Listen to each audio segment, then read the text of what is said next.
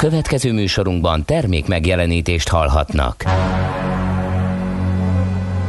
A 90.9 Jazzy bemutatja Egy zűrös városban, ahol semmi sem biztos. Csak az adó?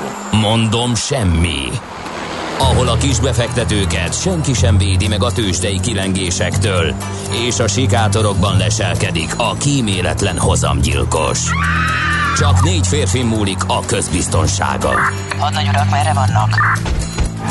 A mindenre elszánt és korrumpálhatatlan alakulat vigyáz a rendre minden reggel. Ezek az állati nyomozók? Négy férfi egyeset és egy nyalóka. Ács Gábor, Gede Balázs, Kántor Endre és Mihálovics András. Az íróasztal mögül pedig Profit kapitány diktálja a tempót. Humor, emberi sorsok, közönséges bűnözők és pénz, pénz, pénz. Egy különleges ügyosztály. A Gazdasági Muppet Show minden hétköznap reggel a 90.9 Jazzin. De is figyelj, ne csak a bárányok hallgassanak. De miért? Ha nincs pénzed azért, ha megvan, akkor pedig azért. Millás reggeli. Szólunk és védünk. Jó reggelt kívánunk mindenkinek, ez a Millás reggeli itt a 90.9 Jazzy Rádióban. Ács Gáborral. És Kántor Endrével. Sikerült megtalálni a mikrofon? Úgy jártam, mint az András. Legutóbb meglepődtem, hogy nincs itt a mikrofon, igen, de, de nem volt messze, úgyhogy sikerült magam elé húzni. És Kántor Endrével a szerencsés Red Hot Chili Peppers egy tulajdonossal. Hát figyelj, Gratulálok gyorsnak hozzá. kell lenni.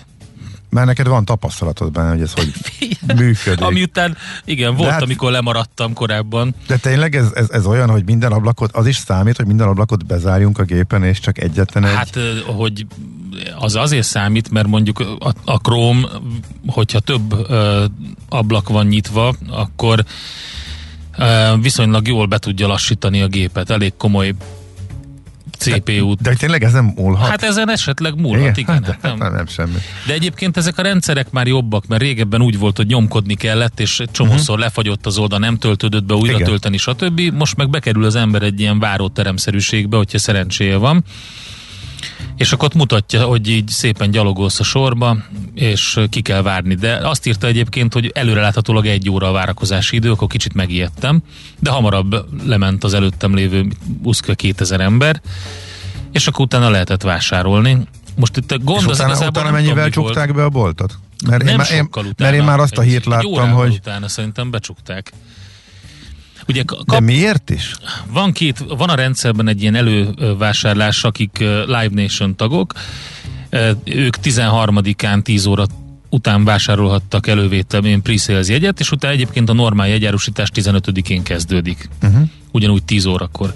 És akik uh, Live Nation tagok, de hát egyébként lehet regisztrálni, szóval Tehát bárki az sokan lehet. Aha. azok lehetnek, de én korábban már más koncertek miatt az lettem, mert tök jól értesít a, a jegyvásárlás elindításáról, meg küld linket, meg minden, illetve kapsz egy, egy bizonyos kódot, ami alapján te, mint Live Nation tag, hogyha beírod azt a kódot, akkor, akkor jogosult vagy a pre-sales-re. Szerintem az történt, hogy körbe küldözgették egymásnak sokan ezeket a, ezt a kódot.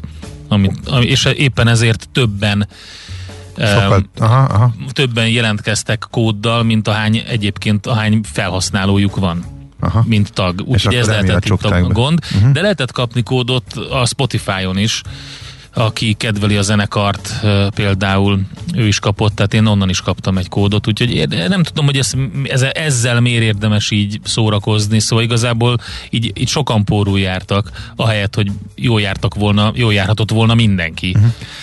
Hogy én azon gondolkodtam, hogy van van népszerűbb zenekar a Red Hot Chili Peppersnél Magyarországon jelenleg? Van olyan zenekar, aki erre nagyobb figyelem irányul, ahol gyorsabban elhordanák az amúgy Van. har- 30-40 ezer forint körül Van, induló a jegyeket? Is ugyanúgy elhordták. Tehát ezek a, ezek a nagy zenekarok. Jó, Metallica, Red. Hot Chili Nagyjából Peppers. ugyanez az összeg a küzdőtér. És még ki? Vagy van még?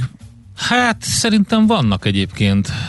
Hát én nem tudnék most így hirtelen. De egyéb, ha, sőt, hogyha attól függ, több statisztikát készíthetünk, hogyha összegszerűen készítjük a statisztikát, hogy mennyi, mennyibe kerül, akkor messze magasan vezet szerintem a KISZ. valami elképesztő drágák a jegyek, nem is tudom, hogy miért. Vannak ezek a nagyon speciális ilyen VIP zenekari jegyek, itt is drágák, a, mondjuk a Red Hatra is drágák ezek, de hogy a Kisznél egészen durva, tehát ilyen mit tudom én, százezer forint fölötti összegeket is ki Hát kell biztos fizetni. jegyelfüggő is, azért a kisszel nem hinném, hogy 5 perc alatt eladnák az össze, a teljes Hát figyelj, nem tudom, hogy miért, de hogyha arénát. ilyen drágák a jegyek, akkor én azt feltételezem, hogy nagy a, az érdeklődés. Igen, igen, igen, csak hogy még ki. Tehát nem tudom, ha előtt, előjönne hirtelen, most hasraütök a YouTube, Uh-huh.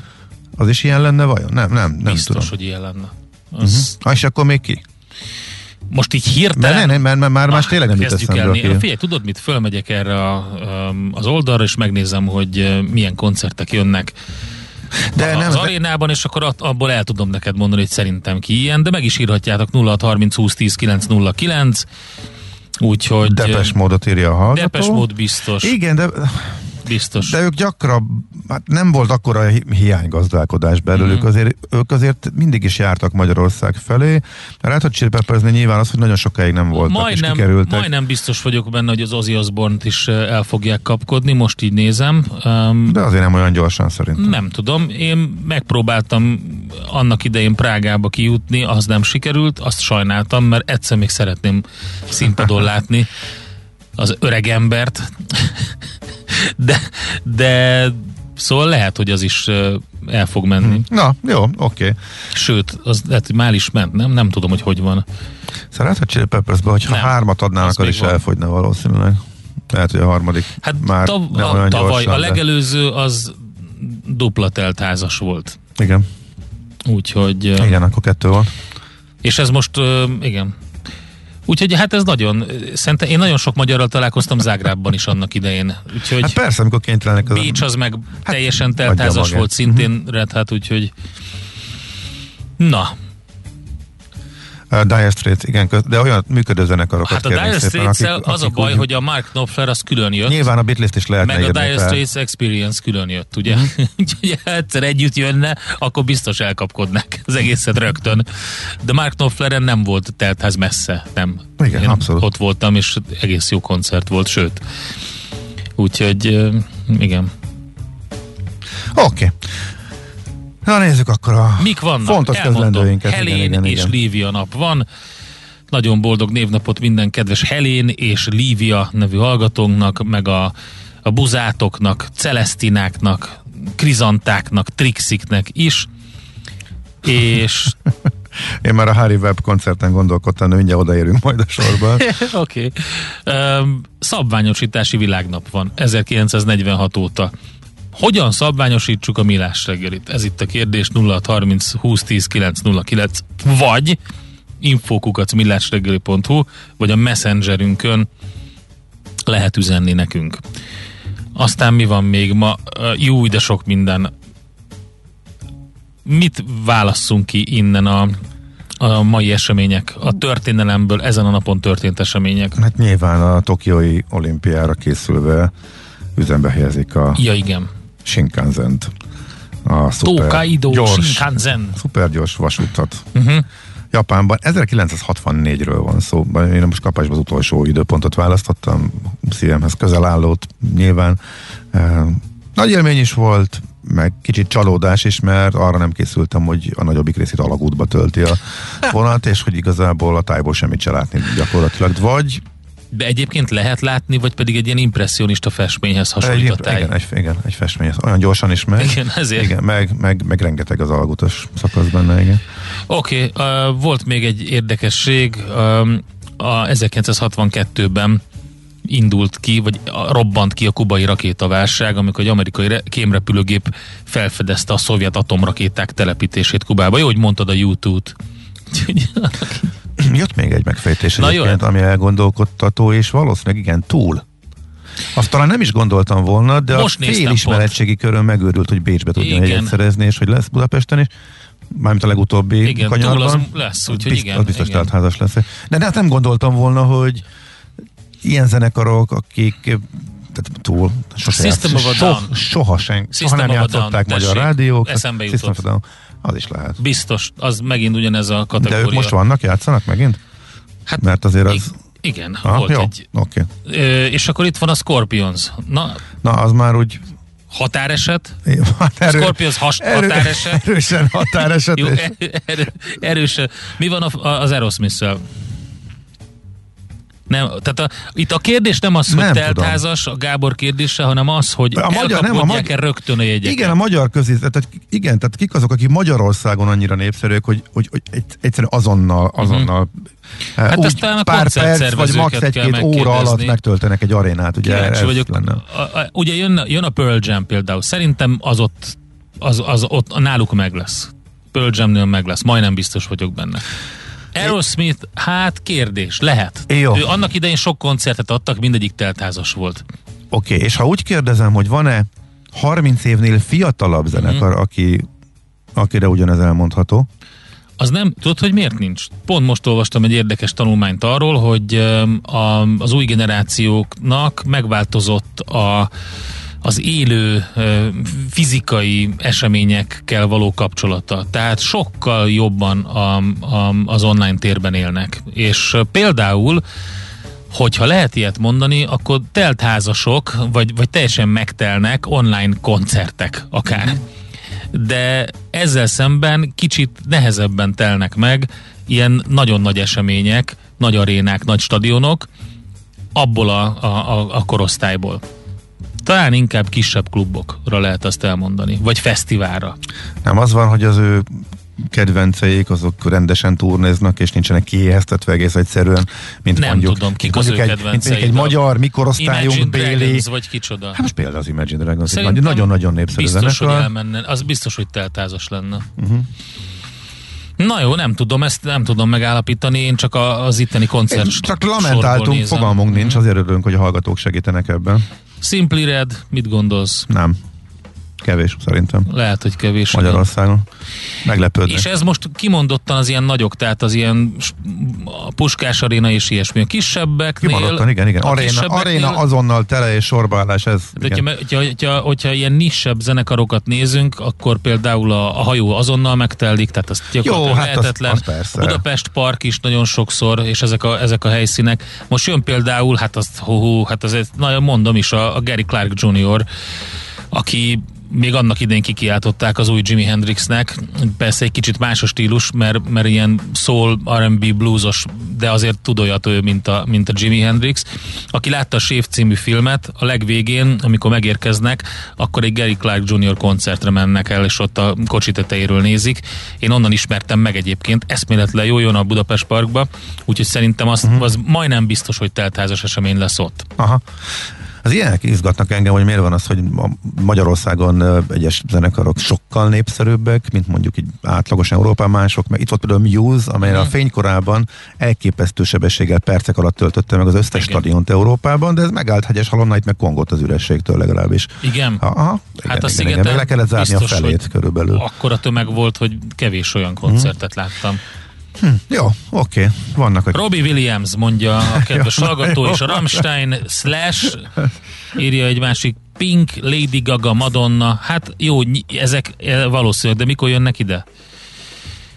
Pearl Jam 37 ezer küzdőtér, mondja. Tehát simán vetekszik a Tehát ez a 100 euró, ez, műk- ez küz, a 100, e- 100 eurós 100 jegy, eurós jegy, így az, van. az nálunk is működik a küzdőtérre ebben a kategóriában. A Red Hot Chili is annyi volt. Aha. Mhm, körülbelül, igen. Érdekes, tehát ez sem, ez sem riasztó. Uh-huh. A, igen, a Metallica Oké. is annyi volt, úgyhogy ez a, ez a kategóriát erre összespórolják az emberek a pénzt, mert ilyen nagy élmények. Én meg, nekem meg, meg kötelező volt, mert gyakorlatilag végig jártam az összes koncertüket, és tök kíváncsi vagyok. Mondjuk a Puskás arénában a legutóbbi koncert, amin voltam, az elképesztő vacak akusztikának köszönhetően rontott az élményből, és ezért gondolkodtam, hogy most bemerjem-e vállalni, de kénytelen voltam.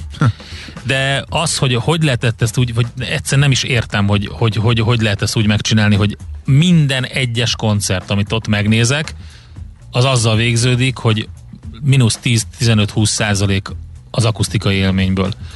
Tehát az, a, a teljes élményből ennyit von le az akusztikai. Te Nem tud, nem, vagy nem tudják jól behangosítani, vagy nem lehet. Nem is értem, hogy hogy lehet ezt így megcsinálni. Uh-huh. Nagyon bosszantó. Na jó, zárjuk le, egy kézenfekvőt nem mondtunk. Na mit? Nekik hallgatók írták, ACDC. Ja, nyilvánvaló. Hát persze. Kifelejtettük, teljesen jogos persze. De az még Bécsben is Nem kérdés, nem kérdés, igen, igen, igen. Ez Ha Magyarország. egyszer jönne. Igen, ez nem De Magyarországon nem jön. is biztosan az lenne, igen, igen. de igen. nem jön. Na jó, gyorsan menjünk tovább. Semmit nem mondtunk-e születésnaposokat sem, meg semmit. Hát akkor mondjuk gyorsan. Péterfi Borinak nagyon boldog születésnapot kívánunk. Nádas Péter magyar írónak is. Tőle majd idézünk is. Cliff. Richardnak is, aki Harry Webb Ja, ráutaltam, igen. És hát tisztelgünk Roger Moore, angol színész, a legangolabb úriember előtt természetesen zseniális színész és óriási ö, 007-es. Most, amikor ennyi vita van a 007-esek körül, hogy mi történik velük, miért ilyenek, miért ilyenek a filmek, Roger Moore-ra emlékezzünk tényleg nagy tisztelettel, és hát Dwight Eisenhower tábornok, az Egyesült Államok 34. elnöke is ezen a napon született, de most akkor egy kis hangulatcsinálást. Nézz is! Ne csak hallgass! millásreggeli.hu Na hát nézzük, mit írnak a lapok. A napi.hu azzal fog indítani nem sokára pár percen belül, hogy láthatáron a brit-EU kereskedelmi háború, ugye ennek az előjeleit már érezzük, látjuk. A brit kormány eljutott oda, hogy határidőt adott magának arra, meddig kell rendeznie vitáját az EU-val az úgynevezett északír protokollról. Ez egy újabb lépés ugye itt a brit EU viták között. Tehát az Észak-Írországot és Nagy-Britanniát elválasztó de facto vámhatáról van szó, amitől ugye meg akar szabadulni Nagy-Britannia. A történetnek többféle csúnya végkimenetele is lehet, ezt foglalja össze cikkében a napi.hu. Szintén brit vonatkozású vagy angol vonatkozású hír a g7.hu-n, ami pedig arról szól, hogy az angolok már havi 2 millió forintot is megadnak egy kamionsofőrnek, a magyar átlag még kelet-európai szinten is alacsony. Hát ugye a kereslet és a hiány az, amikor biztos láttad te is azt a felvételt, amikor egy konvoj követi azt a kamiont, ami ilyen benzin, benzint vi- vinne, vagy nem tudom, egy ilyen társaságnak a, a nyerges vontatója, ami feltételezhetően benzint visz, és követik egy csomóan, hogy hova viszi vajon, ott majd lehet tankolni, de hát ugye WC papír sincs, mint tudjuk. Az egész a, a slurryvel kezdődött a McDonald'sban, és itt, itt lett a borzasztó szituáció. És gondolom azért ezért már többen felállnak ez a két millió forint, hogy hoppá, hoppá, lássuk csak, megegyszerűsít, egyszerűsítik ugye ezt a vizsgát is, amit le kell tenni, meg a, a különböző szabályokat is kicsit puhították, hogy minél többen kijussanak oda, és legyen kamionsofőr. Elképesztő helyzet. Azt mondja, hogy a portfólió a saját privátbanki felmérésével nyit, ebből kiderül egyébként, hogy ezt most már gyakrabban csinálják az eddigiekhez eh, képest, és egy nagyon nagy ugrás van a friss eh, eh, fél éves, vagy most már az első negyedéves talán, ez most így hirtelen nem, nem egyértelmű, minden esetre egy nagy ugrás van, de ez egyrészt, vagy nagy rész egy limitmódosításnak a következménye. Eddig a KH-nál 100 millió volt, most meg már csak 30, uh-huh. hogyha jól ö, olvasom, de ha ezt kiszűrjük, akkor is lett volna ö, növekedés. Igen, negyedéves, három hónap alatt ö, 4 os növekedés volt a privát, bankos, uh-huh. privát bankárok által kezelt vagyonokban, és akkor ezt elemezgetik szép nagy ö, fotókkal, nem, de hogy fotókkal, infografik, infografikákkal, meg adatsorokkal. A 24.hu e, lényegében naponta több cikkben elemzi az SZIA visszatérítés, az egyik fő Igen. ugye, kampány fogása a kormánynak. Ennek a hatásait most a, azt, hogy mennyire mélyíti a szakadékot család és család között, és erről szól, hogy egy három gyerekes szülő, a családi, csak egy, egy példa, a családi kedvezmény maximális érvényesítése mellett eh, 1,1 millió forintos fizetés esetén megkaphatja még a maximális 800 ezer forint feletti Hát SZIA visszatérítést is, igen, hogyha a párja is dolgozik, igen, Amennyit befizetett mindent. mindent, igen, eh, és eh, legalább átlagkeresetet visz haza, akkor ő is megkaphatja. Uh-huh. Így a család éves jövedelme 2,8 millió forinttal is uh, több lehet, mint egy gyermektelen uh, családé. Ugyanakkor egy másik példa, egy olvasótól származik. Két iskolás gyermeket egyedül nevelő, uh-huh. volt férjétől összesen 25 ezer forint gyerektartást kapó uh, anyuka. 450 ezer forintos fizetéssel, ami alapján pont meg lehetne kapni a maximumot, de a két gyerekre havi 40 ezer forint családi kedvezményt érvényesít, így 27 ezer forint esziát vonnak tőle, tehát ő mindössze 329 ezeret fog kapni. Igen. 40, van 40 akkor, százalékot. Hogyha mondjuk egy több gyermeket nevelő katásvállalkozóról van szó. Jó reggelt kívánunk! Igen, és lehetne még ezt sorolni. Nagyon de, furcsa és, is. És, és vacak az egész, úgyhogy igen, na mindegy. Rengeteg, nagyon sok példát lehet majd hozni, hogy azért eléggé igazságtalannak tűnik így. Igen.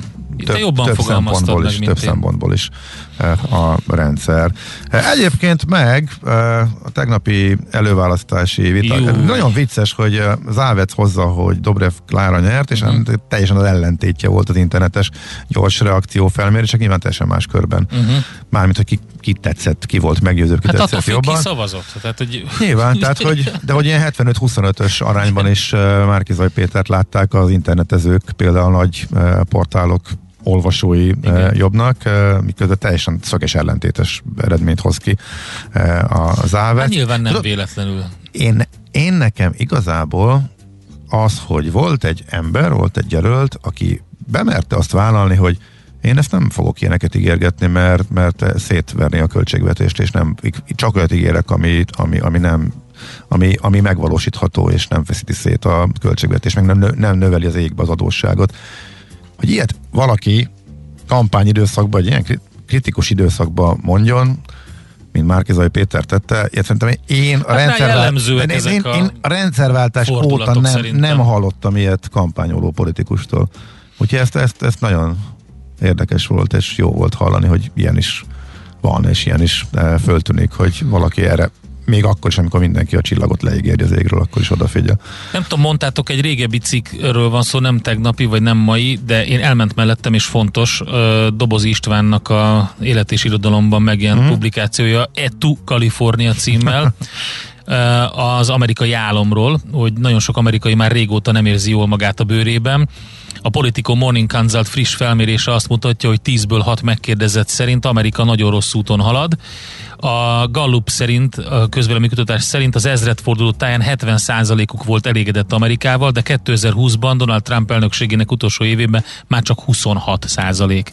És ezt ecsetelgeti hogy mi a helyzet, és hogy Kaliforniával kapcsolatban miért különleges a szituáció, és a végére ja hú, hát már nem is férje az ide bele, pedig szerettem volna mondani, hogy űrut, űrutazást tett Körk kapitány, azaz a 90 éves William Shatner, Bizony. tehát sikerült neki, úgyhogy ezt majd megünnepeljük egy zenével, de most, most nem azzal fogjuk folytatni, hanem a tőzsdei blokkal, mert most már nincs idő ezt a, ezt a zenét. Jó lesz hét után is. Ma jó lesz hét után, így van. Hol zárt? Hol nyit? Mi a sztori? Mit mutat a csárt? Piacok, árfolyamok, forgalom a világ vezető parketjein és Budapesten. Tősdei helyzetkép következik. A Tősdei helyzetkép együttműködő partnere, a hazai innováció élenjáró gyógyszeripari vállalata, az idén 120 éves Richter Gedeon nyerté. Na nézzük, mi történt. Szép emelkedésen van túl a Bux, hogyha jól láttam, és hát igen, egyébként egy 0, majdnem 0,2%-os plusz jött össze. Itt még mindig csúcsok, csúcsok hátán ugye folyamatosan 54.733 ponton. Azt mondja, hogy az Alteo 5,5%-os plusszal tegnap, a Masterplus 0,2%-os plusszal, kimagaslóan, tehát az Alto 4IG 1,5%-ot hozott, az Autovalis 1,2-t, és a nagyok közül az OTP is 1% fölött tudott erősödni, a Richter fél százalékkal erősödött, azt mondja, hogy a MOL visszaesett, de hát ez egy korrekció, ugye baromi sokat erősödött a olajáraknak köszönhetően az elmúlt napokban, most itt 1,7%-os korrekció volt benne úgyhogy a Richter pedig, ja, azt mondtam, tehát nagyjából elmondtam, mit nem mondtam, a, a, a Magyar Telekomot nem nagyon történt változás, 425 forinton, tehát az árfolyam. Amerikában csak nagyon gyorsan, hát a Bloomberg híre borzoltak edélyeket, eh, az Apple a chip hiány miatt eh, eh, kénytelen lesz lefele módosítani az eladási terveit, nem ütötték meg a részvényt erre sem. A Delta Airlines viszont megütötték arra, hogy ő maga jelentette be azt, amit amúgy mindenki tud, és megütik a a légitársági részvényeket szerte a világon a várakozásokhoz képes sokkal gyorsabban emelkedő üzemanyagár eh, miatt, úgyhogy ott már amúgy is lefele mentek, most, hogy ezt ő jelentette be, hogy hát ez rá negatívan hat, eh, kapott egy 6 os mínuszt, Amazon fölfelé ment, Alphabet, azaz Google szintén fölfelé ment, mínuszból fölfelé, mínuszból pluszba lendültek az indexek a kereskedés másik felében, de nem volt nagy az emelkedés. A nasdaq azért az Apple hír ellenére 7% összejött, a nagy tág mutatóban az S&P 500-asban 3%, a Dow Jones pedig mínusz nulla, de olyan szintű mínusz nulla, hogy százalékban nem ért el az egy század százalékot. Mindenki vár, kivárják. Mínusz, mínusz nulla nulla az elmozdulás százalékban, 0,53 pont a 34 ezeres indexnél, tehát olyan sikeresen becélozta tényleg, a, hogy átlagosan a 30 részvény az pont ugyan. várnak, várnak. Lefele. Jönnek a gyors jelentések, és most még majd akkor kitáraznak a befektetők, amikor megérkeztek. A bitcoint akartam megnézni, hogy hol áll azt mondja 57.991 dolláron, hogy arra szolgat szépen, arra szolgat. De mindig azt csinálja, tehát a hírekben akkor van benne, amikor nagyot esik. Soros aztán... Gyuri bácsi nekifutott Elon Musknak, és meglátjuk, hogy ki nyer. Kinek van nagyobb ereje, ugye? Mert milyen Hát a Soros Fund az bejelentette, hogy, vagy nem bejelentette, egy interjúban elhangzott, hogy hát igen, van bitcoin, nem mondják meg, hogy mennyi, meg mit tudom én, ugye, és mivel most elfogyott mhm. a bitcoin, nem tudom hány évig nem tudnak újat bányászni, vagy nem fognak. Ezért most a másik kriptovalutákon a, a világ szeme, de közben ugye van most egy fix összeg, ami nagyon érdekessé teszi a kereskedést, plusz ugye egyre többen jönnek elő, talán a JP Morgan, vagy valamelyik nagy befektetési bank elnöke közölt a, a napokban, hogy gyakorlatilag értéktelen ez a valami, és nem is érti, hogy mi ez. Hát ennek ellenére azért 5, egy darab az 57, majdnem 58 ezer dollárt ér most. A tőzsdei helyzetkép hangzott el a hazai innováció élenjáró gyógyszeripari vállalata az idén 120 éves Richter Gedeon nyerti együttműködésével.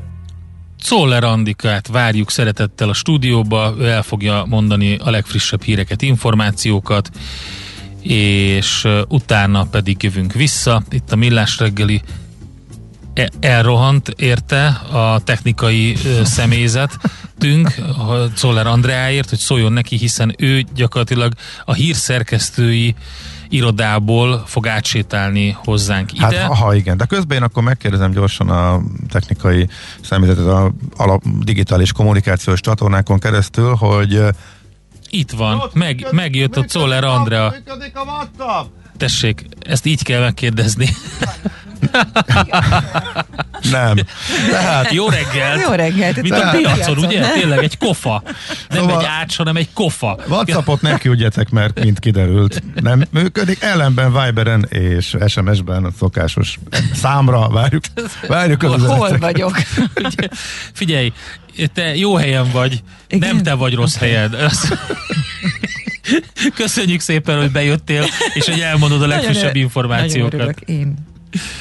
Műsorunkban termék megjelenítést hallhattak.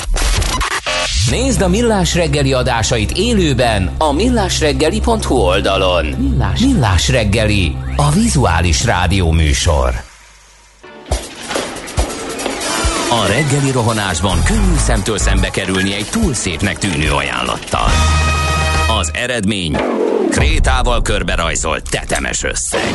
A tethelyen a gazdasági helyszínelők, a ravasz, az agy és két füles csésze és fejvállalakzat. A lehetetlen küldetés megfejteni a Fibonacci kódot. A jutalom egy bögre rossz kávé és egy olyan hozamgörbe, amilyet még Alonso Mosley sem látott. Millás reggeli, a 90.9 Jazzy Rádió gazdasági mapetsója. Vigyázat! Van rá engedélyünk! A Millás reggeli fő támogatója a Schiller Flotta KFT.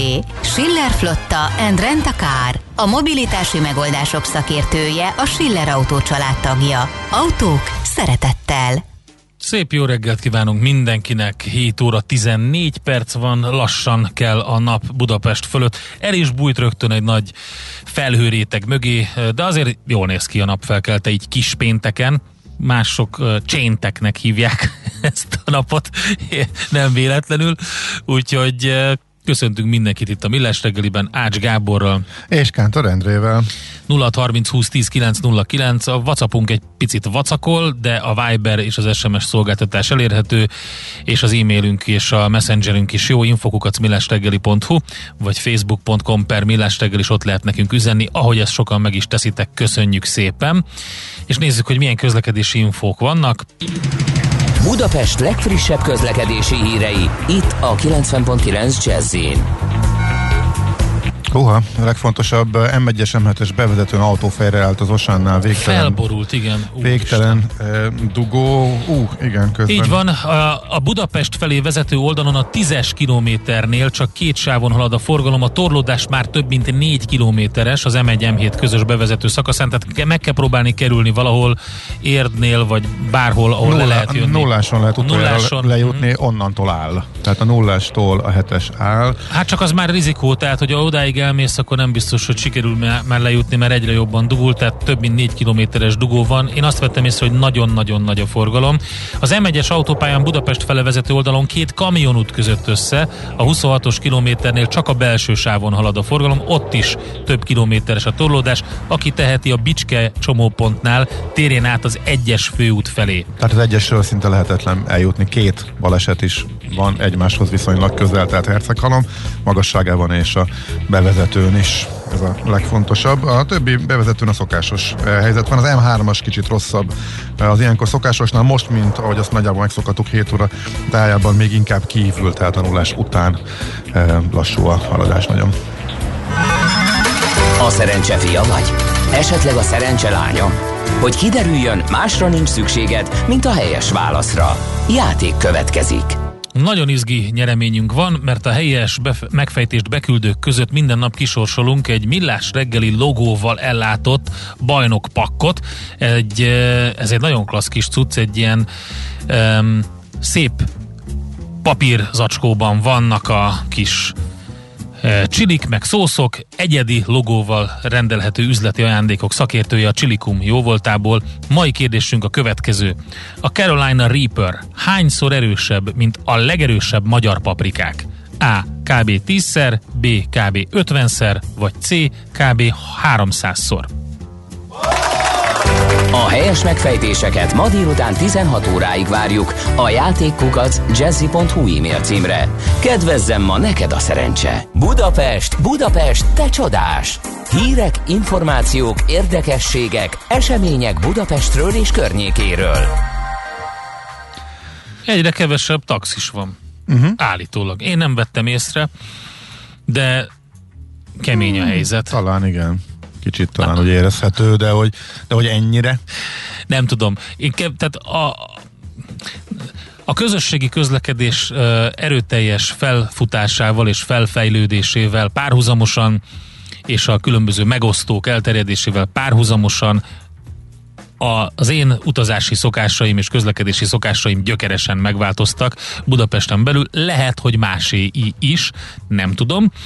Minden esetre nagyságrendileg 2000 taxis tűnt el a főváros utcáiról a koronavírus járvány kezdete óta, mondta az Országos Taxis Szövetség elnöke, Metál Zoltán elmondta, 60-70 százalékkal csökkent a fővárosi taxik utasforgalma a pandémia kitörése óta, és így sokan inkább felhagytak a személyszállításra. Nyilvánvaló, hiszen hiszen egyrészt sokan elmentek nyugdíjba, még többen kerestek más olyan munkát, ami, ahol a civil foglalkozásokat tudják kamatoztatni, meg hát nagyon nagy a bekerülési költség, meg az, hogy ott álljon, ugye az autó, a díj, amit ki kell fizetni, ráfordított idő, és a többi.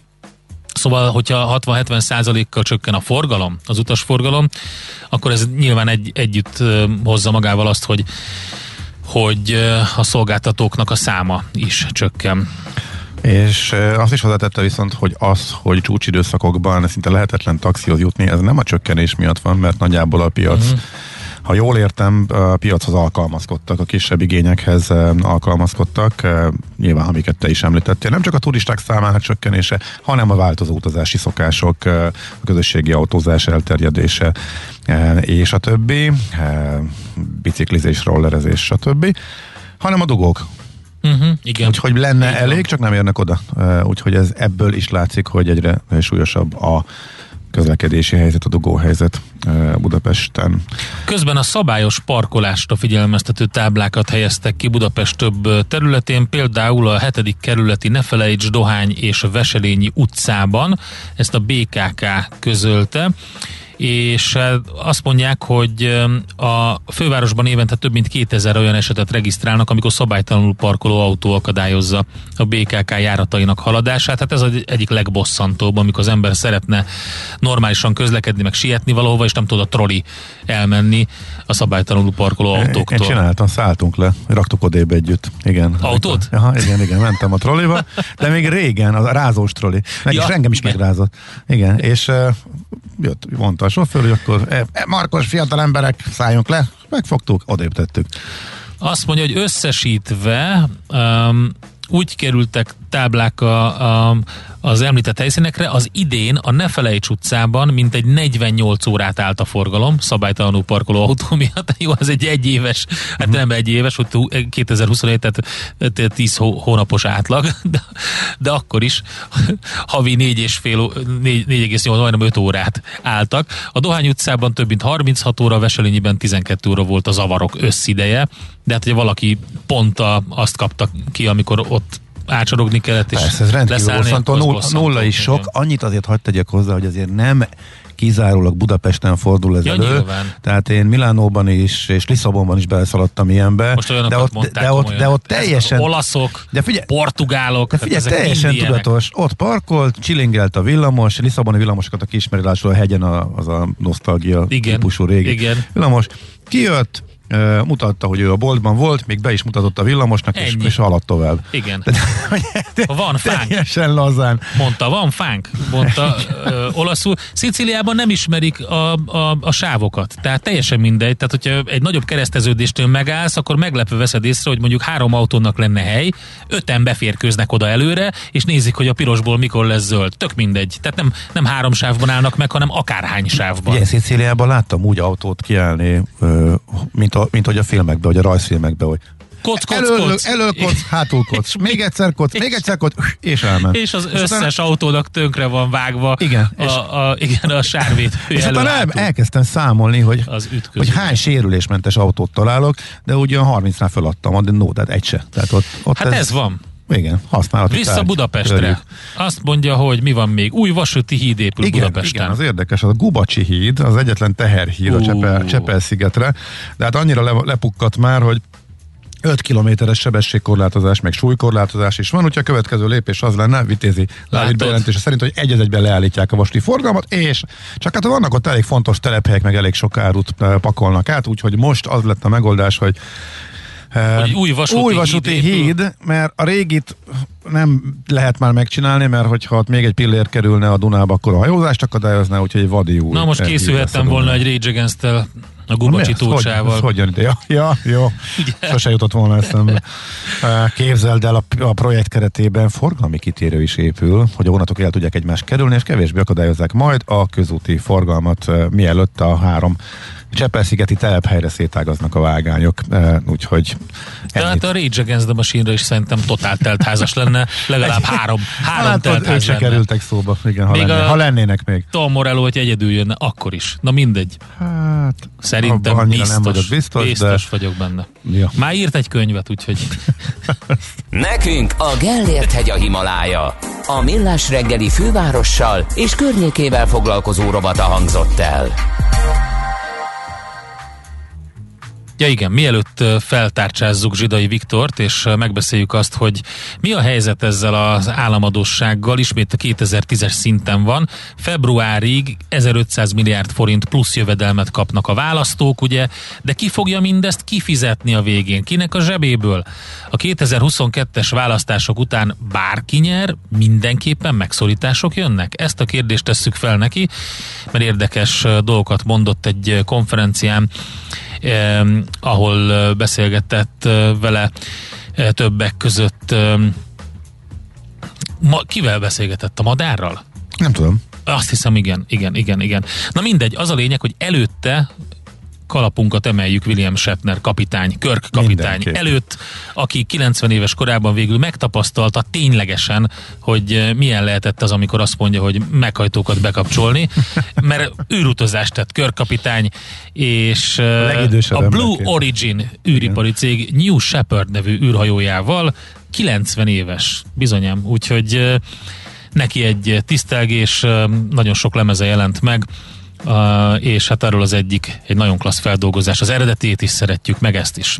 A zseblámpák nem túl gyakran röpködnek maguktól. Millás reggeli.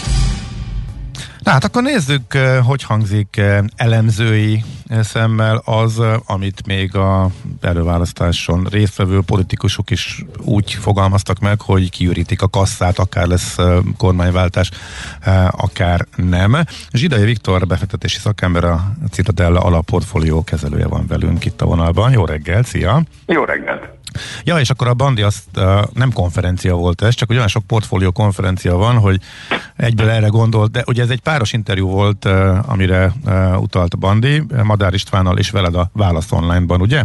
Aminek a, az apropóján végül is uh, most ismét uh, kerestünk, ahol nem Madár István interjú volt téged, hanem mindketten szakértőnként nyilatkoztatok, ugye?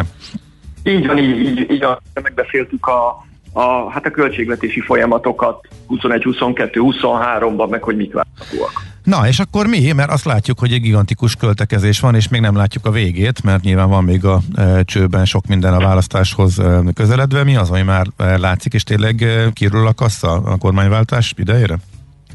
A, azt Vagy akkor, bocsánat, a... az új kormány fölállásának akármilyen is lesz, fogalmazzunk így. Tehát azt gondolom, hogy a ti hallgatóitok számára nem fogunk nagy meglepetést mondani, ugye mindenki lát, hogy nagyon jelentős választási költségvetés van, nagyon kiélezett, mindenki tudja a politikai helyzet, mindenképpen szükséges az uralkodó ö, kormányzat számára, hogy megnyerje a választást, és emiatt óriás költekezés van természetesen. Uh, ugye amit, amit még megpróbáltunk uh, kiemelni, talán még amik érdekességek ezen kívül, ugye ezeket nagyjából mindenki tudja, uh-huh. aki mhm. olvas újságot, az az, hogy azért vannak még egyéb kockázatok is a, a nem feltétlenül 2022-re, hanem hosszabb távon. Ugye a, a, a 2013-tól nagyjából a Magyarország egy óriás hátszéllel, a magyar gazdaság, meg a kormányzat nagy hátszéllel tudott uh, tudta vezetni a gazdaságot, ugye jöttek az Európai Uniós pénzek, a világgazdaságban fellendülés volt, és ráadásul volt egy nagyon támogató kamatkörnyezet, ugye nagyon olcsó volt az államadóságot finanszírozni, Ebből azért legalább az egyik, ugye az EU-s pénzekről lehet vitatkozni, hogy az most hogy jön meg, mikor, meg mennyi, ugye ez nyilván egy kérdés,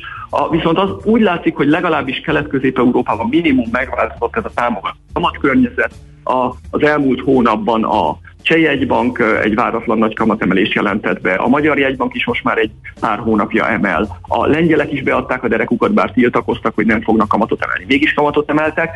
Jelentős inflációs feszültségek vannak ezen kívül, ami a másik kockázat, ugyanis hát a rezsicsökkentés kapcsán, ugye, hogyha itt maradnának mondjuk a gáz meg az áram árak, hát az ott meg több száz milliárd forintba kerülne megint csak évente a, a költségvetésnek, ami nincsen valószínűleg bekalkulálva. Tehát az látszik mindenképpen, hogy azon kívül, hogy van egy kiköltekezés, és azért 22-23-ban nagyon nagy mozgástere, akármilyen kormány lesz, ö, ö, nem lesz lehetősége költekezni, még vannak addicionális kockázatok, amik lehetséges, hogy még azt is szükségesé teszik, hogy valamiféle megszorítások legyenek. Nyilván a Amennyiben Fidesz kormányzat lenne, ők már volt olyan, hogy, hogy egy ilyen csendes kiigazítást levezényeltek, és azt valószínűleg meg tudják, meg tudnák csinálni nagyon nagy politikai áldozatvesztés nélkül. Ez mit jelent? A, mit jelent a csendes kiigazítás? Pont ezt akartam mondani, hogy ez azt jelenti, hogy a különböző számlák közötti átvezetés vannak különböző ilyen um, biztonsági alapok, meg, meg ilyesmi, amiből át lehet esetleg vezetni. Nekem meg arra eszembe, hogy volt az, hogy mondjuk a szolgáltatók nyakába lölcsölni költségeket, ugye a rezsicsökkentés kapcsán, ilyenekre gondolsz?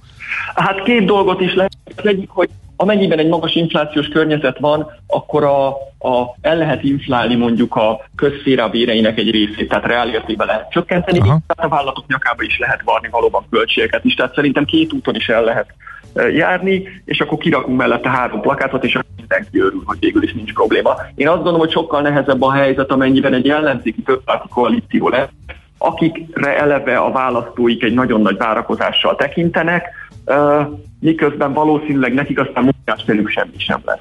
Tehát uh, szerintem abban az esetben sokkal nehezebb lesz ezt, uh, ezt levézényelni. Ráadásul ugye azt mindannyian tudjuk, hogy nagyon sok alkotmányos akna van uh, uh, erre, ugye itt a kétharmados törvények kapcsán, ami megint csak a mozgásterüket szűkíti. Igen, ráadásul ennek van egy um, történeti um, ismétlődő uh, jellege. Volt már olyan, hogy szakértői kormány állt fel Magyarországon megpróbálni összelapátolni a a, hát a gondot, gondokat, ott hagyott gondokat, és hát nem sikerült, mondjuk így, bele is bukott lényegében a, az a szakértői kormány.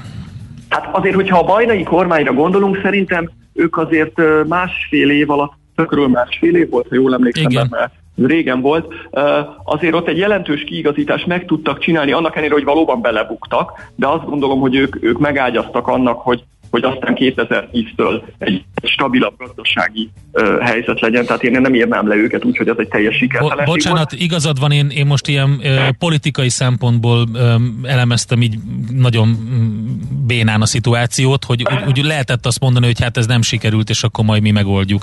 Politikailag mindenképpen megbuktak, az kétségtelen tény, azért gazdaságilag megcsináltak nagyon sok olyan szükséges intézkedést, ami, ami elengedhetetlen volt. Én csak arra céloztam, és az, az, az volt szerintem ennek az interjú üzenet, területe, hogy amit nyilván mindenki tud, hogy nagy költekezés volt, és pluszban is vannak még olyan kockázatok, amik bármilyen kormány is lesz 22-23-ban, az azt nem fogják lehetővé tenni, hogy stimuláljon a kormányzat, sőt valószínűleg valamilyen módon még megszorításra is szükség lesz. És ez ad mondom még egyszer független attól, hogy milyen kormány fog alakulni. És ez nagy részt a külső körülményekből fakad, vagy van, van, egy, van amit azért magunknak csináltunk? Hát ugye azért az nagyon fontos, hogy, és ez 2017-től 19-ig szerintem több közgazdás, sőt nagyon sok közgazdás felhívta a kormány figyelmet arra, hogy a, ebben a nagyon jó fellendülő időszakban egy kicsit jobban kellene takarékoskodni a következő esetleges potenciális recesszióra. Ugye mindig jön valami recesszió vagy külső sok, ezt nem tudjuk, hogy a koronavírus volt, senki nem tudta előre, de, de ugye a magyar kormányzat is azért többig nyomta a gázpedált még abban a fellendülésbe is. Emiatt jutottunk bele a mostani helyzetbe, hogy azért nagyon, ö, ö, nagyon nem volt megint csak mozgástér, ö, elszállt a költségvetési hiány, nyilván egész Közép-Európába elszállt, tehát ez elszállt magyar sajátosság. Tehát azt gondolom, hogy részben az is volt, hogy nagyon stimuláltuk már előtte is a gazdaságot, másrészt ugye ez a sok, ez egy nagyon erős külső sok volt, harmadrészt pedig igen, amit, amit mondtál, hogy, hogy bejönnek olyan tényezők, amik korábban támogatóak voltak, és most valószínűleg meg hát szembeszél gyanát Hát de szolgálni. iszonyatosan komoly GDP növekedés van, hasítunk.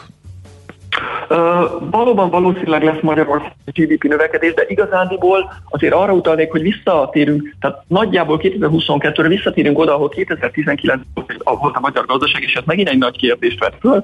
Ugye már akkor egy nagyon komoly munkaerőhiány volt, erős bérnövekedés, inflációs nyomással, és megint ott fogunk lenni, hogy egy, egy túlfeszített gazdaságban erős inflációs nyomással, ugye, és akkor erre mit fogunk csinálni? Elengedjük a forintot, amitől még nagyobb infláció lesz, és ráállítunk a török útra, vagy pedig ö, nagyobb, nagyobb kamatésekkel destabilizáljuk a devizát, és egy ö, szűkebb monetáris, szűkítőbb monetáris politikát hozunk, ami viszont lassítja a gazdaságot. Tehát ezek sokkal nehezebb választások, mint amik mondjuk 14, 15, 18-ig voltak a magyar gazdaságpolitika uh-huh. előtt. És hogyha sokan hasonlítgatják a megyesi féle osztogatáshoz, ugyanúgy száll el most is ugyanolyan gyorsan például az államadóság, ugye ezeket össze lehet vetni, ez tényleg hasonló és összevethető ez a mostani osztogatás, hogy majd kinőjük a növekedésből típusú duma, amit mellé tesznek, ez, ez tényleg hasonló? Nyilván az egy nagy különbség, hogy most választás előtt történik, ott megválasztás után történt.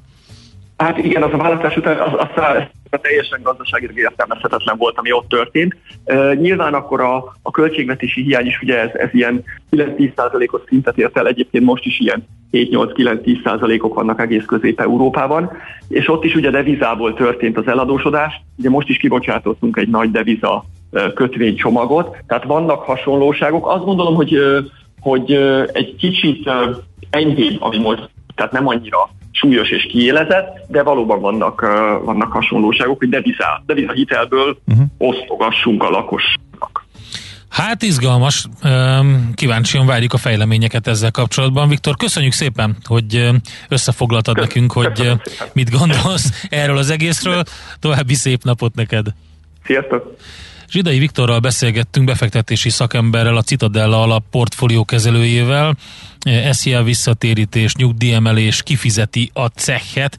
Ez volt tehát a kérdés, amit föltettünk neki. Egyébként a portfolio.hu-n is olvasható az a cikk, amiben Madár Istvánnal együtt nyilatkozik eh, Zsidai Viktor. A választások után jöhet a költségvetési fekete leves címmel, úgyhogy ezt érdemes elolvasni. Egy gyors komment még a kedves hallgatóktól. Facebook oldalunkon keresztül jött az információ. Azt mondja, hogy eh, jó reggelt! Milánó dugó közepén a körforgalom virágágyásába parkolt le egy kolléga Land Roverrel. Kiszállt, bezárta, és ment a dolgára. Hát ott volt hely, és jól megközelíthető, úgyhogy ezt értjük. Köszönjük szépen, várunk még hasonlókat 0630 2010 909. Műsorunkban termék megjelenítést hallhattak. Ezt tudtad? A Millás reggelit nem csak hallgatni, nézni is lehet. millásreggeli.hu Benne vagyunk a tévében. A hírek után már is folytatódik a millás reggeli. Itt a 90.9 jazz Következő műsorunkban termék megjelenítést hallhatnak. A világ megváltozott. Eljött az új normális kora. A pandémia óta tudjuk, hogy érdemes még arra is felkészülni, amire nem számíthatunk. Élet, nyugdíj és vagyonbiztosítások, mobile first, digitális megoldások, mesterséges intelligencia és innováció, adatvédelem, a jövő munkavégzése, a pénzügyi szektor változásai. Fel akarsz készülni a váratlanra? Új normális, a millás reggeli biztosítási rovata és az új normálissal fogunk foglalkozni ebben a rovatban, mégpedig most a munkavégzés jövője, illetve a hibrid munkavégzés az, amiről szó lesz. Itt van velünk a vonalban Nikovics Éva, az Allianz biztosító HR igazgatója. Jó reggelt kívánunk, szervusz! Jó reggelt kívánok, és köszöntöm a hallgatókat. Hát ez egy izgalmas téma, egyre többen beszélgetnek erről, és nem csak beszélgetnek, hanem gyakorlatban is csinálják, de a beszélgetések zöme arról szól, hogy vajon ezt hogyan kéne jól csinálni. Mert itt azért sok minden felmerül, mind a munkavállaló, mind a munkáltató, mind a létesítményüzemeltető oldaláról, tehát elég sok, nagyon sokszor egymással ellentétes dolog kerül napirendre. Igen, ez így igaz. Előzetesként annyit mondanék, hogy mi szeptemberben, idén szeptemberben tértünk át a hibrid munkavégzésre, miután közel másfél évig szinte 100%-ban távolról dolgoztunk, és ami miatt azt gondoljuk, hogy jó úton járunk, az az, hogy, hogy a kereteknek a keretek kialakításakor, illetve minden fontos döntés meghozatalakor bevonjuk a kollégákat, meghallgatjuk őket, odafigyelünk a visszajelzéseikre, így határoztuk meg azt is, hogy a hibrid nálunk azt jelenti, hogy átlagosan heti három napot dolgozunk távolról, illetve kettőt az irodából. Ezek átlagos számok, odafigyelünk az egyéni igényekre, élethelyzetekre, például, hogyha valaki egészségügyi szempontból veszélyeztetetnek érzi magát, vagy ilyen családtaggal él együtt, akkor neki lehetősége van továbbra is távolról dolgozni.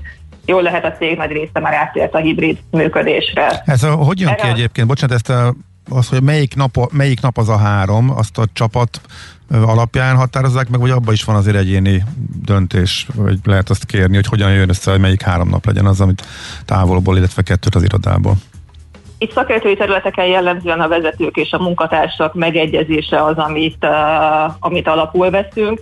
Természetesen van néhány irányelv, amit a cég meghatároz, vannak ugye olyan megbeszélések, munkák, amik több kollaborációt, innovációt igényelnek, és azt javasoljuk, hogy ezeket a megbeszéléseket uh, szervezzék például, amikor így a legtöbben járnak az irodába.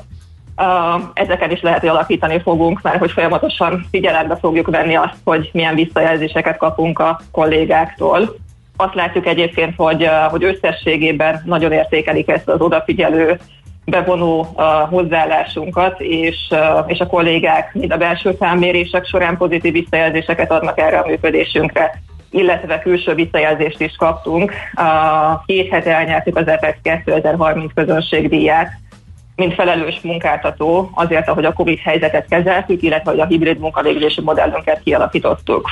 Akkor ebből a szempontból talán szerencsés volt az, hogy a hibrid uh, modell az pont egy ilyen nyitás következtében uh, indult el az Alliansnál, tehát ugye a teljes uh, távmunkából lett egy hibrid, és az, az tekinthető egy, egyfajta nyitásnak, mert sokan a munkavállalók közül azt mondják, hogy nekik egyszerűen hiányzik az irodai környezet, és nem tudtak jól uh, otthon dolgozni. Mi is hallottunk ilyen hangokat, először tavaly nagyon pozitív visszajelzéseket kaptunk arra, hogy engedtük, lehetővé tettük a kollégák számára szinte teljes távoli munkavégzést. Idén tavasszal jöttek azok a visszajelzések már, hogy igenis szükség van a közösségre, személyes találkozásokra. Amire nagyon odafigyeltünk mindvégig az az, hogy, hogy a kollégáik és családtagjaink egészségének a megőrzése, biztonságának a megteremtése az első számú prioritásunk, hogy így alakítottuk ki a a, a működésünket is. Uh, például egészen sok uh, olyan kezdeményezésünk van, amik az egészség megőrzésről uh-huh. szólnak. Uh, alapvetően biztosítóként mindig odafigyeltünk az egészségre. Régóta elérhetőek a szűrővizsgálatok az egészségbiztosítás nálunk, viszont uh, most bevezettünk új típusú uh, juttatásokat is, például az antitesztűrés, amiből a kollégák láthatják a védettségi szintjüket, vagy post-covid csomagot a betegségen átesett kollégáink számára. Most ez az egész, ez a hibrid, ez most uh, milyen időszakra szól? Tehát most abból indulunk ki, hogy a COVID, COVID itt lesz velünk örökké, vagy hogyha ez mondjuk eltűnik, akkor is ez marad, és uh, ez a betegség előhozott valamit, uh, ami akkor is uh, így lesz, mert hogy a dolgozók így kívánták, hogyha mondjuk teljesen sikerül túljutni ezen az egészen. Mi azt látjuk, hogy ez lesz a jövő tehát a kollégák visszajelzése alapján végeztünk egy felmérést, és azt látjuk, hogy négy kollégából három heti legalább három napot szeretne a jövőben is távolról dolgozni. Vannak itt természetesen különbségek, de, de így határoztuk meg a jövő működési modelljét, hogy, hogy egy rugalmas, odafigyelő hibrid munkavégzést alakítunk ki. Ezzel most szeptemberben elindultunk, és, és figyeljük a folyamatokat, visszajelzéseket, és folyamatosan finom hangoljuk, de azt látjuk, hogy, hogy ez lesz a jövő. Uh-huh. Tehát akkor is, hogyha eltűnik a betegség. Magyarul. Igen, uh-huh. igen, igen, igen. És gondolom ezek a juttatások még nagyon fontosak, ugye nagyon uh, fontos a munkaerőnek a, a, a pozitív visszajelzése, a munkaerő megtartása, HR konferenciákon ez az egyik uh, legfontosabb dolog. Uh, ahogy említette, itt azért sok olyan juttatás bevezette, vagy ha említetted, sok olyan juttatás bevezettetek, ami, ami hát ezt elősegíti a, a, az elégedett munkaerőnek a kialakulását. Igen, alapvetően ez az első számú prioritásunk a kollégák egészségét megőrzése mellett, hogy, hogy egy olyan munkahelyet teremtsünk, ahol a kollégák szeretnek dolgozni. Azt gondoljuk, hogy, hogy jó visszajelzéseket kapunk, és jó úton haladunk itt a hibrid működésben is ebbe az irányba.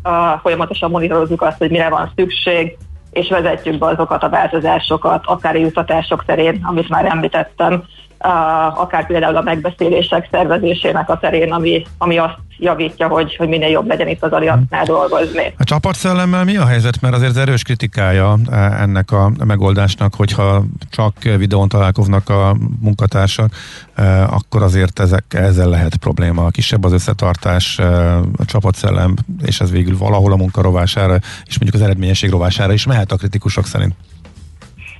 Mi azt láttuk tavaly márciusban, hogy mindenki részéről, mind a vezetők, mind a munkatársak részéről azonnal felmerült az igény, hogy, hogy erősítsük és fenntartsuk az Allianz közösségéhez való tartozás érzését, a csapatszellemet.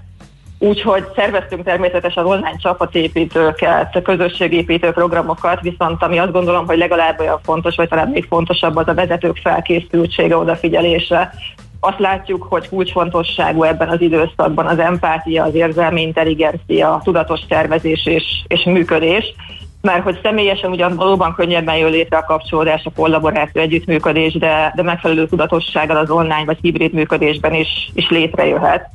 Itt példaként akár az új kollégák felvételét tudnám említeni, hogy ez meg tudott történni online is. Senki nem hitte volna ezt valószínűleg néhány évvel ezelőtt. Igen. Több tervezés, igen, több ter- azt látjuk, hogy több tervezés igényel mondjuk egy kolléga csapatba illesztése, betanulási folyamatának a menedzselése, de hogy ez abszolút működőképes. Én például az elmúlt másfél évben három olyan kollégát vettem fel, akikkel csak a belépést követően találkoztam, és azt látjuk, hogy működik. Hm. Szuper, köszönjük szépen, hát további sikereket ezen a területen, és figyeljük akkor, hogy mi történik a hibrid munkavégzéssel, meg hogy milyen visszajelzések jönnek. Éva, köszönjük szépen, további jó munkát, szép napot! Én is köszönöm, szép napot kívánok!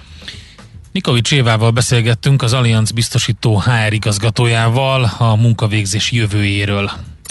A világ már nem az, ami volt, de felkészülhetsz a váratlanra. Legyen a biztosítás a hatodik érzéked. Új normális. A millás reggeli biztosítási rovata hangzott el. Megfelelő alapozás nélkül képtelenség tartósan építkezni. A Ferde torony ugyan látványos, de egyben aggasztó is. Kerüld el, hogy alaptalan döntések miatt Ferde pénztarnyat építs. Támogasd meg tudásodat a Millás reggeli heti alapozójával. Kérdés, hogy tényleg akkora baj van-e, mint amekkorát lehet látni, vagy amelynek a hatásait még ma fel sem tudjuk mérni? Ezt kérdezzük Gyurcsik Attillától, az Akkord alapkezelő vezérigazgatójától. Szervusz, jó reggelt! Jó reggelt kívánok, sziasztok! Mekkora baj van? Óriási. Köszönjük Nyilván, szépen a beszélgetést, most megyünk és zárjuk a pozícióinkat.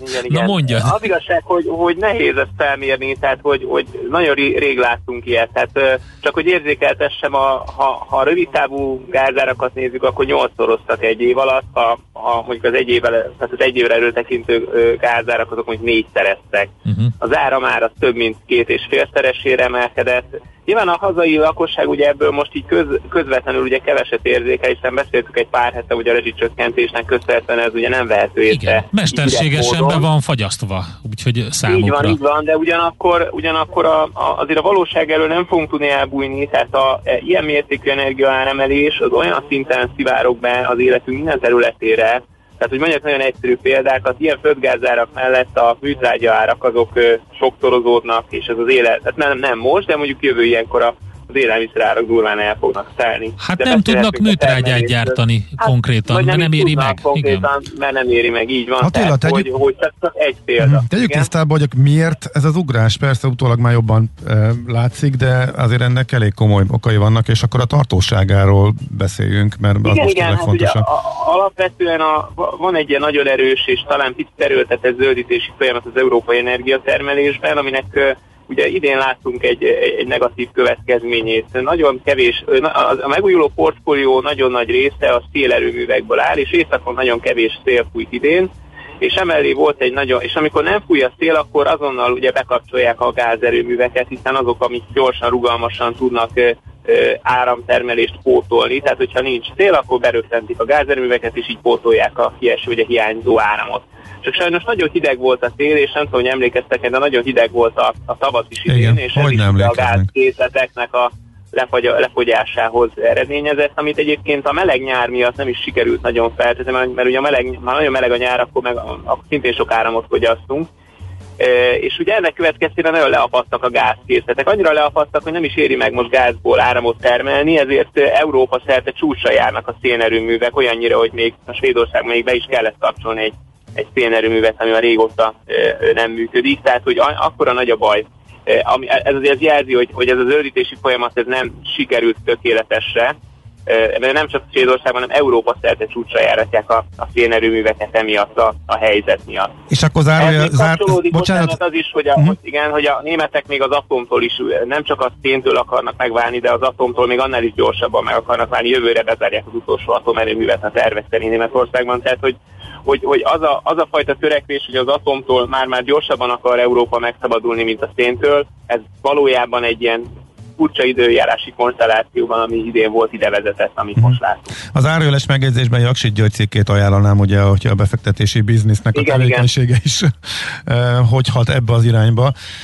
igen, igen azt, azt még talán érdemes megemlíteni, hogy, hogy minden mellett Nyugat-Európában folyamatosan csökken a gázkitermelés, mert, mert, mert elbátortanítják a befektetőket, ugye, hogy, hogy ilyen típusú cégekbe beruházzanak, magyarul a nagy nyugati energiavállalatok nem ruháznak be szénhidrogén termelésbe, gázkitermelésbe sem, holott a gázra nagyon nagy szükség lenne ahhoz, hogy a megújuló portfóliót lehessen építgetni, mert, mert addig a pontig, amíg nem leszünk képesek nagy mennyiségben áramot tárolni, tehát olyan, olyan mennyiséget értsetek ez alatt, hogy hónapokra előre, vagy mondjuk nyárról áttélre, amíg erre nem leszünk képesek, addig a gázra, arra nagyon nagy szükség van azokban az esetekben, amikor hát ugye nem fúj a szél, vagy nem süt a nap, tehát hogy mhm. erre mindenképpen szükség lenne, és sajnos ez, ez nem így működik jelenleg, Nyugat-Európában is folyamatosan csökken a gázkitermelés. Ez pedig ugye egy, egyébként egy orosz függéshez vezet, ami nem tudom, hogy mennyire szándékolt célja az európai döntéshozóknak. Ez nem valószínű, hogy az lenne, de akkor a kilátások azok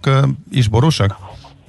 Hát a, a, a kilátások azok, azok nagyon furcsák, ugye valójában most itt az északi féltekén a sorsunk a, a, az időjárás kezében van, tehát ha, ha és amennyiben egy enyhe tél lesz, akkor, akkor lehet, hogy megúsztuk ennyivel, amit most láttunk, hogyha egy átlagos vagy egy átlagosnál hidegebb tél lesz, akkor még nem láttuk ennek a sem az energiasoknak a végét, sem annak a, a, a valós és hosszú távú következményeit.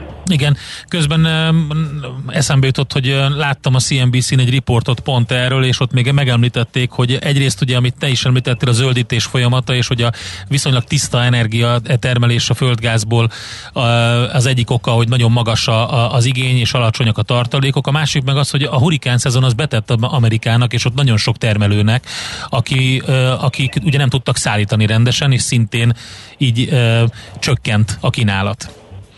A, az amerikai kínálat is csökkent, de azt is tudni kell, hogy, hogy az ázsiaiak vették meg, amit Amerika termelt. Tehát, hogy, hogy Ázsiában is van egy komoly hiány, és ők többet fizettek érte ebből kifolyólag tényleg kevesebb LNG, mert az cseppfolyósított földgáz formájában érkezik Amerikából a földgáz Európában, és az gyakorlatilag az ázsiai megnövekvő kereslet elvitte. Tehát ez a másik oka annak igen, ami miatt nem e, jutott elég gáz Európába. Hát szép. Ez egyébként hosszú távon is e, így maradhat? Most oké, okay, tegyük föl, megúsztuk ezt a e, telet, mert az idő, időjárással mázlink van. Ez, de nyilván a négyszerező földgázárak, ha lefeleznek, még akkor is kétszer annyi lesz, mint korábban. Tehát szerintem azok a nagyon nyomott energiaárszintek, amiket korábban láttunk, azok nem valószínű, hogy, hogy újra látni fogunk nagyon hamar. Az áram ezzel szemben szerintem sokkal volatilisebb lesz, mert mondjuk két-három évvel ezelőtt Észak-Európában voltak negatív áramárak is, mert ugye ez a tárolási problémához vezethető vissza, tehát hogyha nagyon erősen fújt a szél éjszaka, nem tudták hova tenni az áramot. Tehát ugye ez akkor is probléma, hogyha túl sok van. Tehát nagyon volatilis lesz a a, a, az energiának az ára, a gázára pedig tartósan magasabb lesz. Ugye itt lehet azt, azt is látni kell, hogy most már több mint 40%-át az európai földgáz fogyasztásnak az oroszok látják el, tehát ez egy picit már ár, tehát gyakorlatilag ár, ár meghatározó szerepet fognak hosszú távon betölteni ilyen magas aránya, hogy ezzel nem sikerül érdemben változtatni. Ami nagy, nagyon fontos következmény, és pont ezért nem mindegy, hogy, hogy mi az, az európai energiastratégia az az, hogy az egész európai vegyipar az gyakorlatilag ilyen árak mellett, de még hogyha innen esnek 30-40%-ot az árak, akkor is teljesen versenyképtelen. Tehát nem csak a gyártás, de, de a vegyiparnak bármilyen része az is kérdés, hogy a termelés egyáltalán mennyire versenyképes ilyen áramárak mellett. Igen, és, és nem csak a vegyipar, hogy ahogy említetted, ugye innentől kezdve a, a kvóták az elektromos áramra is elképesztő mértékben nőttek, a kereskedők azok pontosan tudják, hogy napi szinten növekedtek úgy, hogy, hogy, hogy, hogy egyszerűen nem láttak még ilyet, és hiába a rezsicsökkentés, az be fog épülni az árakba, mert ugye a nagy, nagy ö, ö, bármilyen szinten KKV vagy nagyobb vállalatok, azok mindenre vannak Magyarországon ráutalva. Így van, szóval ez egy óriási versenyképességi hátrány lesz Európának, ha nem sikerül ebben e, e, e, e tekintetben időben változtatni. Én egyébként azt gondolom, hogy, hogy azért lenne megoldás, és, és a németektől azért vannak eltérő, a német hozzáállástól hoz képest vannak eltérő álláspontok e tekintetben. Én azt gondolom, hogy a legszennyezőbb energiaforrás az valójában a szén, és a szenet ki lehetne váltani atommal, rengeteg megújulóval és tartalékba tett földgáz erőművekkel és Igen. földgáztároló kapacitásokkal, tehát ezt meg lehetne Európában oldani így is, és a franciák azok, azok el is kezdenek ebbe az irányba menni, hogy ők inkább az atommal próbálják a szenet mm. kiváltani, és nem pedig atomot is és szenet együtt kiváltani, hát, ami, ami a jelenlegi, tudá, a jelenlegi technológiai képességeinkkel sajnos ilyen nehézségekhez ütközik, mint, nehézségbe ütközik, mint amit ugye... Közben a Fehérházban meg az volt, hogy a pont ugyanerre reagálva az amerikai szitura, hogy ott meg 2050-re azt szeretnék, hogyha az elektromos hálózatnak, a, ennek a, az egész gridnek a felét a, a, a naperőművek tennék ki. Most 3%-on van ez az Egyesült Államokban, tehát ott is látják az óriási problémát. És ahhoz mi kellene egyébként, hogy gázba jobban merjenek fektetni? A, nap, a naperőműveket tennék annyit hozzá, hogy a télen az negyed annyit, ötöd annyit termel egy naperőmű, mint nyáron. Tehát Igen. ugye mind szép és jó, csak ez tényleg az, az áramtározási kapacitásoknak az óriási bővüléséhez, még olyan technológiai fejlődéshez lenne szükség, amit még ugye nem látunk, hogy hogy fogjuk uh-huh. elérni. Igen, itt, itt az amerikai gridről volt szó, az európai az teljesen más, de ott is egy közös európai stratégia kellene, mert vannak olyan országok, ahol nagyon jól lehetne termelni, akár télen is, de igazad van. Engem az érdekelne, hogyha a gáz ennyire fontos lenne, hogy többet termelje, hogyan lehetne a cégeket arra rávenni, hogy a gázberuházásaikat növeljék? Hát ez nagyon nehéz kérdés, mert, mert alapvetően ez az egész ESG, meg ugye minden, amit a, a, a befektetett, hogy magyarul arra ösztönzik a befektetőket, bankokat, hogy ilyen szennyező termelésbe ne ruházzanak be, ne adjanak hitelt ilyen típusú beruházásokra. Tehát van ez az európai ö, irányelv, ami, ami, amiből most visszatáncolni nagyon nehéz lesz, és nagyon nehéz lesz úgy is, hogy Németországban egy új kormány koalíció alakul, ugye zöldeknek jelentős ö, szeret jut, tehát ebből nagyon nehéz lesz visszatáncolni Európának. Én nem tudom, én azt gondolom, hogy a, hogy alapvetően a közvéleménynek kell, ha a közvélemény drasztikusan eh, változik e tekintetben, arra a politika fog reagálni. És most azon az inflexiós ponton vagyunk, hogyha ugye ilyen ütemben drágul a, az élet, mert hiszen ez, a, ez az áramár emelkedés, ez az életünk minden területét meg gázeremelkedését minden területét érinteni fogja, akkor, akkor szerintem a közvélemény máshogy fog gondolkodni erről a kérdésről, mint korábban. Azzal együtt, azzal együtt, azzal együtt is az öldülés nagyon fontos, és uh, abban Nagyon fontos, kell menni. és nagyon nem cél, és én is támogatom, csak, csak, csak nem mindegy, hogy hogy jutunk el oda. Tehát, uh-huh, uh, igen. Ez egy fontos része ennek a dolognak, hogy... hogy hát a szénerőművek azok nem, igen, szénerőművek azok nem szolgálják ezt az utat, úgyhogy ez kétségtelen. Hát érdekes hát és az, izgalmas. az a paramúti helyzet, hogy, hogy mivel volt, van egy nagyon erős zöldítési szándék, és oda jutottunk, hogy csúcsra járatjuk a szénerőműveket. Tehát erről szerintem majd 10-20 év múlva tanulmányokat lehet olvasni a különböző közgazdaságtani egyetemeken, hogy hogy sikerült ezt elérni, egy nemes cél mellé, hogy sikerült az ellenkezőjét elérni. Igen. Attila, köszönjük szépen, érdekes témát vetettél fel, vagy érdekes kérdéseket. Jó munkát nektek, szép napot! Köszönöm szépen, sziasztok! Gyurcsik Attilával beszélgettünk, az Akkord alapkezelő vezérigazgatójával. Heti alapozó rovatunk hangzott el a Millás reggeliben, hogy döntéseinket megfelelő alapokra tudjuk helyezni. Szoller Andion a legfrissebb hírekkel, információkkal, utána pedig jövünk vissza itt a Millás reggeliben, mégpedig e-matrica bevételek, árak, pótdíjak, könnyítések a témánk. Bartal Tamás a Nemzeti Útdíj Fizetési Szolgáltató ZRT vezérigazgatója lesz itt velünk a stúdióban.